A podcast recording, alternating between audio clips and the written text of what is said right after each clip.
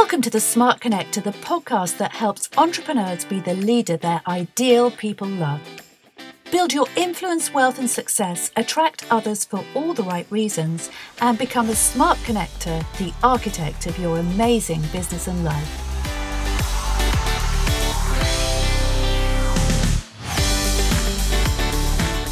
In this episode, I'm delighted to welcome Rachel Hayward.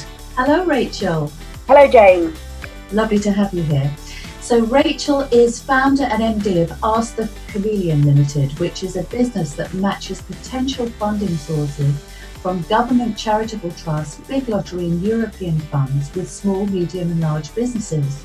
She also advises on and writes tender applications, saving businesses time and money and allowing them to concentrate on what they do best while taking the pain away from their submissions.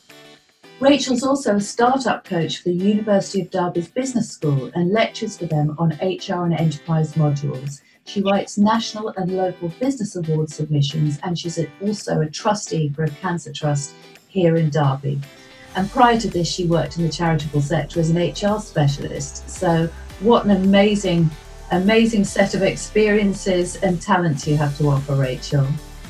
Yes, I know. I think you, you forget what your career has been until you're talking to somebody about the, the breadth of, of the and the range of the things that you've done. Yes, yes, which is fantastic. So let's start by looking at Ask the Chameleon Limited, Rachel. Tell us what inspired you to, to form this business? My company happened by accident, a very happy accident, I will say. I had spent um, the majority of my career working in the charitable sector. I, I adored it, I loved it. I was a HR specialist, but I also led a community interest company. We were delivering unemployment programs to local disadvantaged groups. And the change in government and the change in the funding meant that I took early severance. Yes. Which was a shock because I thought I would always work in that sector. I had started to do a bit of associate lecturing at the University of Derby and I thought I was going to take six months out and decide who I was going to be and what I was going to do with the next part of my career. And a local company asked me to write a funding application for them. And I did. And we didn't win that one, but they asked me to write another one for them. And it won. And I, I was struck by this sort of light bulb moment of, oh, perhaps I can do this for somebody else. And that's how it started and I worked uh, for a couple of years as a sole trader under my own name. And then I decided, no, I wanted it to have an identity of its own. Yes. So that I could do other things if I wanted. And I was still lecturing at the university at that time, building up the business. So that's what I did. I, I created the limited company. It'll be five years ago now. Yes. And it's it's grown very organically since then. Amazing. So, Rachel, what, what you do is an incredible service, really, because so many owners of small businesses in particular, they get incredibly intimidated by the thought of filling in a, an application form for government funding because they don't know where to start. I'm sure that there is a big niche for your services. Do you find that you're you're very much in demand in the small business sector? Sometimes I think anybody that provides a service to another business, it ebbs and flows. I think you have to have resilience in, in drove because we can all write and yes. we can fill in these application forms. I am self taught myself. Yes. So, yes, some people do need me, and it, they can be like buses. It's like being on a roller coaster. Sometimes yes. you think you've got nothing coming in, and then all of a sudden, everybody wants your service. And as a a single woman band, that that's a challenge.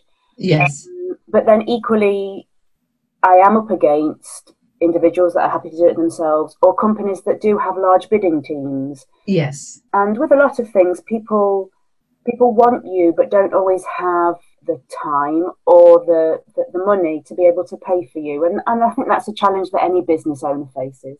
Of course it is. Of course it is. So is it partly a question of making them aware of the the potential funding opportunities that are available to them whilst not telling them everything? yes, I think so. And because my business has grown steadily over time, yes, it's sort of establishing yourself as the person to go to if they've got any queries. So I'm sure there's a lot more that I that I could be doing. I have very high standards. Yes. Uh, and, I, and I have I always try to help my business contacts and my clients. So if they can't use me or I'm not available, I give them an option of, of what they can do to help. With a lot of local government procurement, if you're going for tenders, yes, a lot of companies think that it's not for them or it always goes to the same people. Well, that's probably because the same companies always apply. So you can't win if you don't play. Yes. And I, I try to ensure with my clients that whatever we create in the written form, they yes. can go on to use elsewhere in their business so that yes. they get more bang for their buck, really. Yes. So, so could you give, give me a concrete example of that, Rachel, a, a case study perhaps? I'm working with a manufacturing company on this is more on the, the business awards side, and we'll create you know some really great answers to the questions about who their business is, how long they've been going, why they should win Employer of the Year or Customer Service of the Year.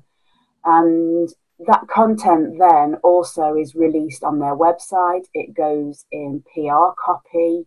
Yeah. Um, they also use it, you know, to circulate internally for, you know, motivating and encouraging their staff. It's never it's never lost. Yes. And I and it goes out on their social media as well. So yes. um, I work very closely with them to make sure that it's just not a one time use. The same can be said with the tenders, really. Yes. If I'm preparing a company to get tender ready, um, yeah. a lot of the time they've got bits and pieces of information here, there, and everywhere, and I bring it all together for them. And you know, once they've used me, sometimes they can go on to write ones of their own using yes. my my documentation and my content as a starter. Yes. Because for a lot of companies, it's that blank sheet of paper I'm working on to at the moment. Yes. And they can tell me about their businesses. Yes. Verbally, but it's it's only when I start asking them questions that they really come alive, really, because we hide we hide our successes sometimes. Well, absolutely. I mean, a lot of this, there is a, an overlap with, with marketing, isn't there? Because I would imagine that a lot of it, even in the tender applications, is about positioning the business competitively and highlighting the, the uh, benefits of their work. Absolutely. I, I work closely with their marketing teams or their outsourced marketing experts. Yes. To make sure, especially for the awards, that it's integrated into their strategy yeah. And and with the tenders, I also aim to make sure that if the procurer Googles there and looks at their website, that they'll see similar information, that the terminology used is is consistent, that their social media supports that. Because by demonstrating the consistency, you're underpinning the quality approach that the company has and the fact that they are a safe pair of hands yes. lot of money which is basically what procurement is trying to establish. Yes absolutely. money but also that you know that they are going to do what they say they're going to do. Yes absolutely. I used to work in media myself, and I know that a big part of our strategy to accelerate the growth of our business was PR and, in particular, awards. So we used to take the awards very, very seriously, the creative awards. I think it's incredible. It's quite profound, actually, the impact of, of having an array of war, awards to your name as a company. How have you found the impact of that amongst your clients? Oh, certainly. I remember before I started writing awards, I met somebody that was a, a runner up in some local awards to my area in Derby, and, and she said to me, that being the runner up was nearly as good as being the winner because the impact it had had on her business. You know, yes. her turnover had increased massively, and also her position. This was a, um, a female owner. Also, yeah. position amongst the business community. So the PR, um, more people knew about her. You know, my area is quite quite small. Yes. Um, so I think it does. I also think, especially for some of the smaller guys and ladies that apply for awards, you know to be to be judged and found to be excellent is a huge boost to your self-esteem. Of course it is. You know running a business can be lonely. Yes. Um, and any any business owner that tells you that it's amazing quite frankly is, is fibbing.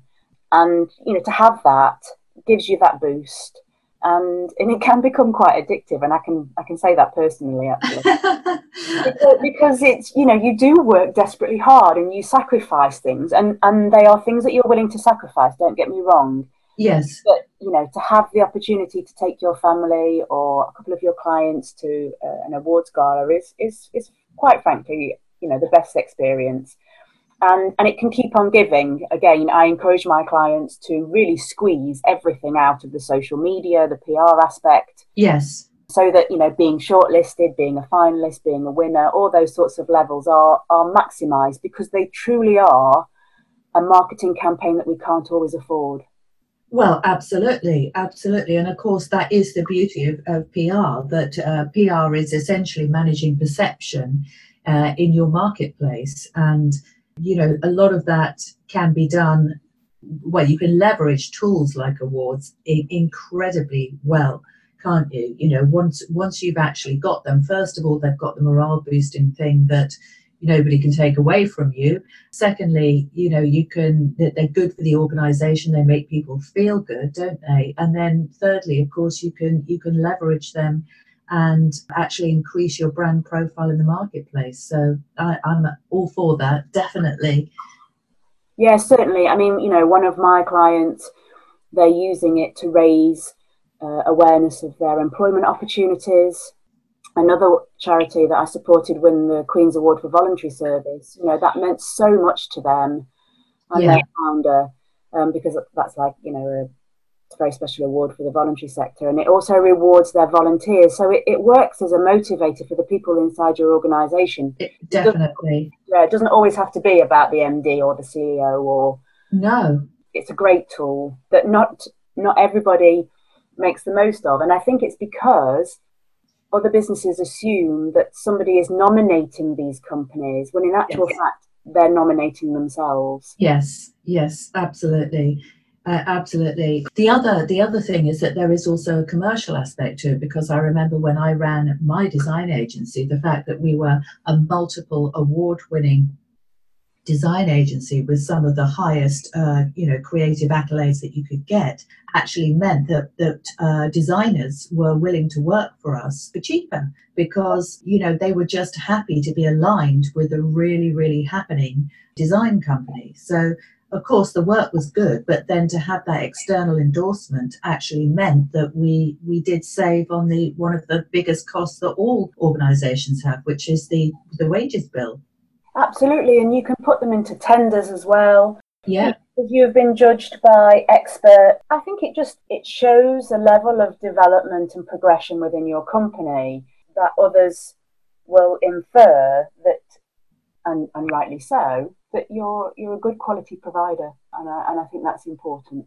Definitely, definitely. So, so let's let's get on to the, the the funding sources. Rachel, do you find that it's a bit of a minefield? Because I certainly feel that with some of the entrepreneurs that I've spoken to, they really, really don't know where to start or how to access that funding. So, did you have to have an encyclopedic knowledge of all of the funding sources, or how, how do you start finding out about them? Gosh, I wish I did. Um, because it changes all the time, probably. Oh, oh, it does. You know, and and I'm learning all the time. Yes, which is which is good. I I know what I know, and I have various different tools that I use. Um, I mean, obviously, my knowledge of my local area is is probably the highest level of knowledge, and my area is not really things like angel investors and those sorts of things. So my my funding sources tend to come from our local enterprise partnership and our uh, yeah. great clubs. So I know how they work. So if I'm working with a client out of my area, that's where I start. Yes. But equally, what you tend to find with the funding sources that are on their website, once you start drilling down, you find that your client's not as eligible for those as you would think to be perfectly honest, the majority of my clients will have already identified a funding source. Yeah. And they just don't have the time or the expertise or the understanding. Yes. And that's when they call on me or I get referred from, from somebody else. Yes. Um, and similarly with my charitable clients, because searching can take a lot of time. Mm. Uh, it's, I, I liken it to being um, Alice going down the rabbit hole. then sometimes they, they have identified it. But I do work with people to see what we can find, and it, it's a lengthy old process, really. So, just to go back to job creation, I mean, you know, I'm down in the southeast, and I know that there are obviously there are a lot of jobs down in the southeast and in London compared to some other parts of the country. So, would you say that funding for job creation tends to be more available for the perhaps the more deprived areas where unemployment is an issue, or or is it is it UK wide? My personal opinion is it's UK wide because okay. the here in here in Derbyshire, and um, so our our local enterprise area is Derbyshire, Derby, Derbyshire, Nottingham, and Nottinghamshire. Yeah, um, there are pots of money for the more um, deprived areas because we do have quite significant um, wards in that area, that sort of category. Yeah, but they tend to be around skills. The business to business money that's available tends to be about job creation for a higher level. Yeah. So there's there's quite a big gap between the more disadvantaged wards and, and the, the other areas that you can build on. I tend to find those regardless of the geographical area at the yeah. moment. I mean, whether this will change, I don't know. And also, because of my university contacts, I do put a lot of my clients in touch with the university for graduate placements and internships and those sorts of things. Yes. Which can be a more straightforward way of job creation because the issue with taking anybody's money will be that it can change things for you as a company, and yeah. everybody wants that. And I certainly remember from from my days, a, a big issue for us was: do we seek? Well, for us, it would it would have been venture capital to grow, or do we just build the business organically and sell? And in the end, the founder said, uh, "I want to build the business organically and sell." And I think that the reason for that is once you introduce external sources of funding, then in a way you're perhaps you lose a bit of control you're answerable to, to somebody else and not not all founders like that do they no no and you know you you you don't get something for, for nothing the money that's available is very specific yeah if you can't create the the growth in the way they want then don't put yourself forward don't shoehorn yourself into something that actually is going to make life very difficult my charity colleagues know this very well. You know, yes. The criteria don't don't go. And during the recession, which is when I obviously took my voluntary severance, it yeah. We were starting to see charities do that. It was mission drift because we were scrabbling for the money from everywhere and anywhere. Yes. So sometimes, you know, and I will say to my clients, I don't think this is for you. Yes. We have a very interesting conversation and sometimes they agree with me and sometimes they don't which is always really interesting but I, I'm, I'm never afraid to say i think this will change things for you or this isn't the pot of money for you let's look at something else it's not for everybody no, as you said, they do have a fairly strict criteria, and it's not a question of actually getting the money and just grabbing it and running away. You do have to provide reports and you do have to monitor how the money is spent and that's one another thing that you do isn't it rachel? Yes and it's the element of control i think for the business you know business people are so used to just i see something i want it i go for it. Yeah. And when you when you bring in somebody else's money to the equation, then you need to report back to them. You need to let them know in advance of decisions being made. You need to produce evidence and proper receipts and things like that. And sometimes they're just not used to that. No, that's right. And, and sometimes it's not the right choice. If a business doesn't perform in terms of, of using the money correctly or following the process, providing the receipts and, and, the, and the information, the feedback, what's the consequence of that? Can the organisation ask for their funding back or what happens? Yes, they can. With some of the smaller pots, you just won't get the money refunded. With some of the smaller pots of money, you will buy the equipment, let's say, yeah, upfront and then you will submit your receipts and then they will give you the contribution back. So that's why I, I call it cash back. Okay. So this can preclude a lot of small businesses because they don't have the cash available for those sorts of purchases. Yeah. And then with some of the larger ones, so if they've gone into employment creation, a lot of those work in the way of, of defrayal. So you you run your project or your additional arm of the company, whatever, and then you have to show that money has come in and gone out of your bank account before you can then submit a claim to have that repaid. And again, Yeah. this can have significant impacts on your cash flow. Yeah. But if that doesn't happen, or you complete the monitoring information incorrectly, or you haven't bought or employed who you said you would, this can this can cause you know catastrophic effects, you know ripple effect in your business, and they will not pay out. Or if it's a tender, they could take the tender off you. Now you will have to declare that in subsequent tender applications that you make because they Yeah. ask you, have you ever had a tender closed, withdrawn from you because of poor performance? So you have to be really sure that you can deliver what's being asked for because Yes. it's taken very seriously if not, and it can have a long lasting impact on your company's future. Of course it can. And and you know, again, it can create negative PR, which means that trust is lost. And of course, it's very, very important to uh, maintain trust with your clients and in terms of the perception of you in the marketplace, isn't it? Absolutely. And if you're a charity, you know, sometimes your trustees have had to take on extra guarantees or insurances, and, and that makes trustees very nervous. Yes, I So completely that also can stop them going forward. I completely understand. Right. Well, well, that that's great feedback, Rachel. So let's move on and talk about your your work with the University of Derby Business School. So you're a startup coach for them, which must be really exciting work. I'm what's called an associate lecturer for the business school. So I teach six hours a week at the moment, first year business school students. And then I'm also, the university calls it a mentor under their. Be the Boss program, which is university wide actually. So I do see some students from the business school, but I also see them from a, a range of different schools and colleges throughout the university. Yeah. It's a fantastic scheme, it really is.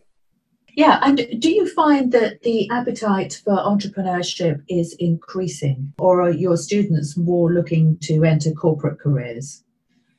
I think there's a full range. In some of the schools, they talk about being a freelancer, so they don't always use the word entrepreneur. So they talk Yeah. about working for themselves, being a freelancer. Yeah, So, you know, naturally in the photography and creatives, that's quite prominent. Some of them already do some work like that. yeah, The majority of the students that I meet, all, you know, do have a job as well as studying. And I think for some of the more traditional schools, like the, the business school, it's it's growing. But I do think that you could have that argument for the future careers of all the students. We don't know what they will be yet. There's such a significant change going on within the world of work. definitely. Whereas when I was at university, you went into a job and you stayed there for, well, I stayed five to 10 years and, and Yes. different employment I had. You know, most of the students now change every couple of years. It's different. Yes, they do. It's just a much faster paced society, really, today, isn't it? With, you know, communicate, digital communications and so on. And I guess that's going to be reflected in the way that, that, that your students approach their, their future careers. Yes, and you know, there is still the law of the big corporates, but I think for a lot of them now, they're perhaps seeing that there's a lot of diversity to be, to be gained of working with small companies. There's a lot to be said for having lots of different roles, like a portfolio career like mine. Um, so it's just it's raising their awareness really of what's possible. Uh, Yes. the universities work very hard at that. Students can come in sometimes very focused on just the qualification because that's how they've come from school or college. Yes. It's our responsibility to sort of broaden their awareness to a full range of different things.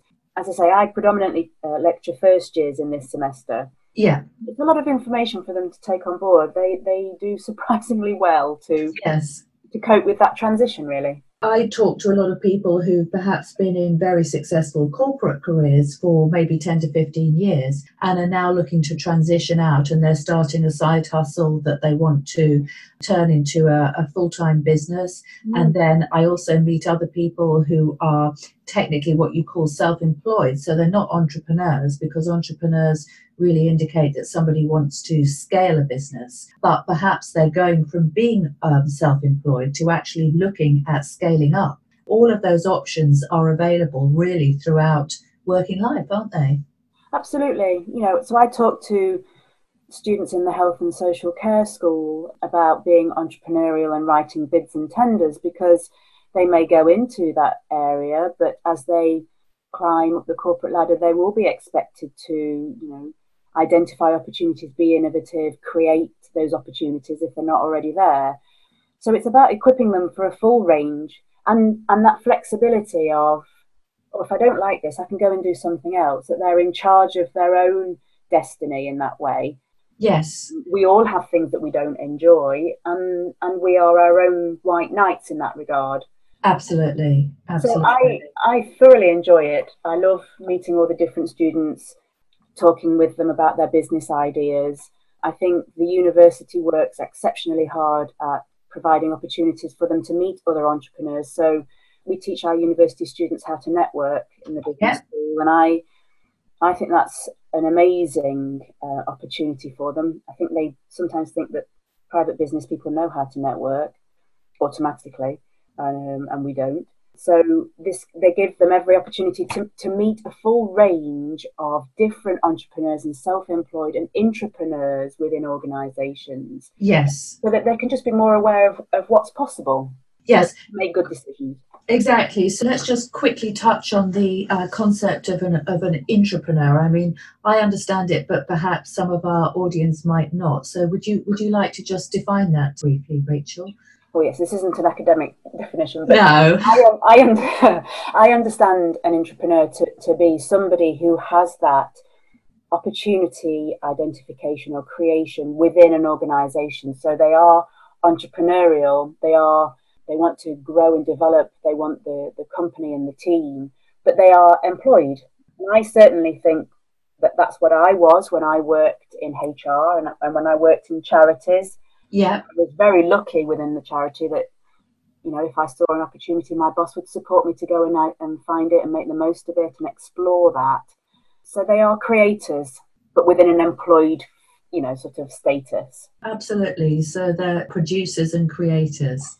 That's how, that's how you define them. Absolutely. Okay, uh, lovely. Well, let's move on and talk about your work for the Cancer Trust. So I'd love to hear more about that, Rachel. So I'm a trustee of a small cancer trust here in, in Derby, Derbyshire, called Annabelle's Angels. Yes. We Annabelle was our friend, and unfortunately, she lost her battle with cancer a number of years ago. And we discovered that she had been very supportive of other people who had had the diagnosis. And the charity was set up in her name. Some very early fundraising, things like fire walks, mountain climbs, predominantly by Annabelle's family and friends. Yes. I joined them a couple of years ago. I knew Annabelle and I used to work with her husband. We are small but beautiful. We are run by 11 amazing volunteer trustees who tirelessly give of their time. And what we do, we uh, respond to applications from local people who have had a cancer diagnosis and are having treatment in our local hospital. And they can apply to us for up to £300 for anything that is going to make a difference to their lives at that wow. time. So it can be anything from support with taxi to get to and from treatment because they can no longer drive. Yeah. It can be a voucher for some clothes because due to the treatment, the individual has gained or lost a significant amount of weight. And they're these sorts of things that you don't think are important, but when your family income goes down so much, you will choose to just wear the clothes that don't fit you so that you're buying food and the, essentials in life. But actually, poorly fitting clothes can be very damaging to your how you feel about yourself. But it can seem yes. a kind of thing to say, oh, I'd like some new clothes. It's not means tested. So the Macmillan funds are means tested, but we work exceptionally closely with the Macmillan team at Derby Hospital. Yes. And people apply to us. We we don't give cash, so we'll give a voucher for a, a shop or you know, a supermarket for the petrol sort of thing, or we'll liaise with a contractor if it's about an aids and adaptations to the home. And we raise money. We don't write any funding applications at all. The money comes through local donations and you know backpacking and sporting things and collections at people's memorials, those sorts of things. It's a very very close local charity that I'm very very proud of. Wow, I mean that that is amazing, Rachel. I, I don't know if you know this, but I am also a breast cancer survivor. So I I had breast cancer very very badly about eight years ago, and for me, the kindness of strangers at the time made such a huge difference. You know, there were so many people that were so generous to me in terms of giving their time and their love and their support. And a lot of the time, when you have cancer, some people don't understand. They can judge you. They can, if obviously your appearance changes, you don't look very attractive when you're going through cancer treatment. Out in the real world, people can react badly and it, it can make you feel very, very hurt and upset. So that level of kindness, even if it's just a, a, gesture or, of course, you know, some extra money makes all the difference to just invest back into you. So I think that's a, a really incredible thing that you're doing.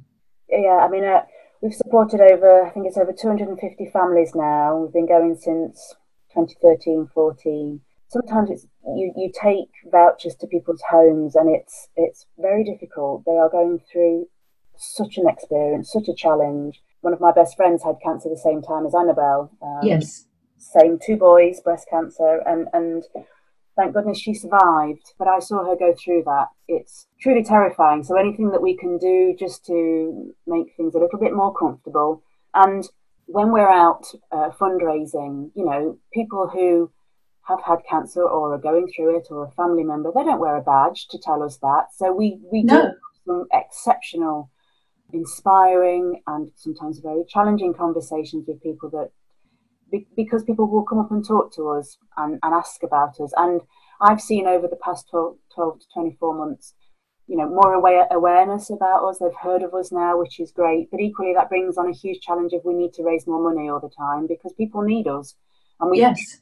all the trustees feel that need very keenly. Yes. And they're very determined to answer the call for help. My chairman does a lot of running. I made it very clear when I joined. I don't running. I don't do the running. No. So we do a lot of running events, and, and Derby itself has a very keen sporting element. So we're always out and about at those. So we're at the Derby 10 soon, manning the water station.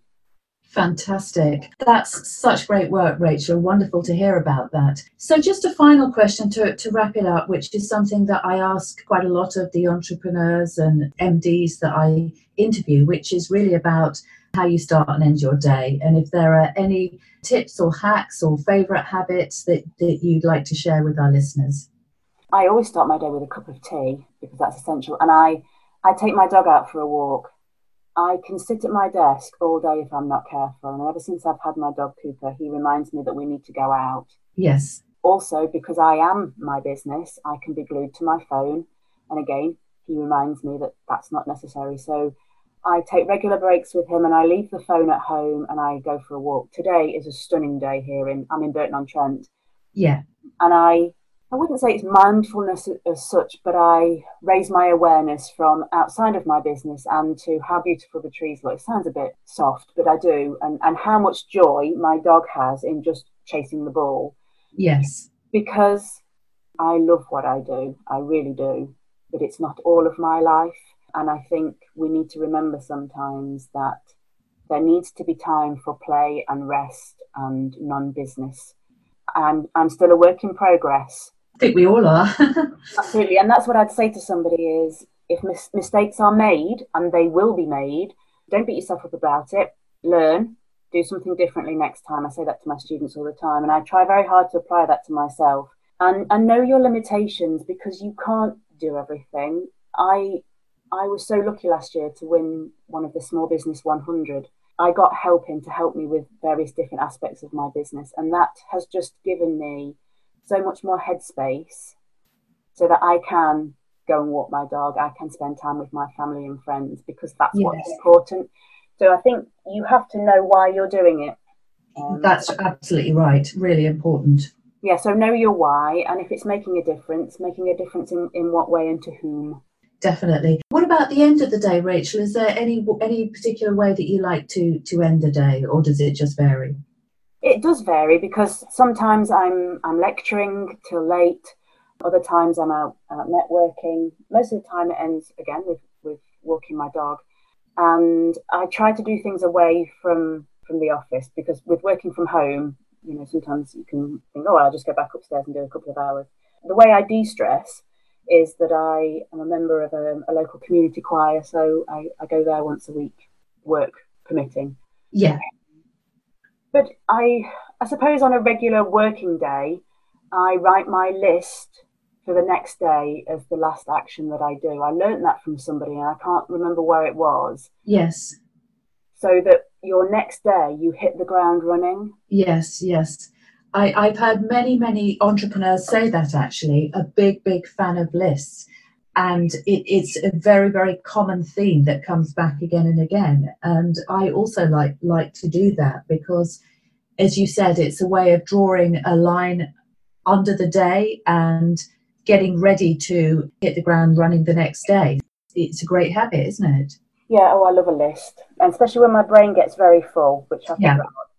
The physical thing of writing things down, I have always found, ever since I was a student, the best way to get it out of my brain and organise myself. If I feel over, you know, overwhelmed, I just write everything down. Yes. And, and then I, you know, I put it into chunks. So today I've got three actions of my main list to do and just that physical thing of, of ticking them off, and thinking, right, they're done, next thing. And you do save time because if you write your list first thing in the morning, half an hour can be gone because you're trying to remember everything that you've done. Whereas at the end of the day, your brain is still engaged. Yes. Um, and then it can be very cathartic of, right, I've written my list. I don't have to think about it for the rest of the evening. That's right. I, I, I, am a work in progress. So sometimes I do better than that and, and sometimes not so much yeah, yeah. Well, I think we've come to the end of the interview, but Rachel, it's been such a pleasure to speak to you. Thank you so much for sharing your time with us today. We'll look forward to tracking your progress. That's great. Thank you very much. Thanks for listening to the Smart Connector podcast. If you've enjoyed this episode, why not head over to janebayler.com and order a copy of my free report on building your personal brand? I'd love to connect with you on social media. And finally, don't forget to like and subscribe to my podcast so that you never miss a show. Thanks for listening in and see you soon.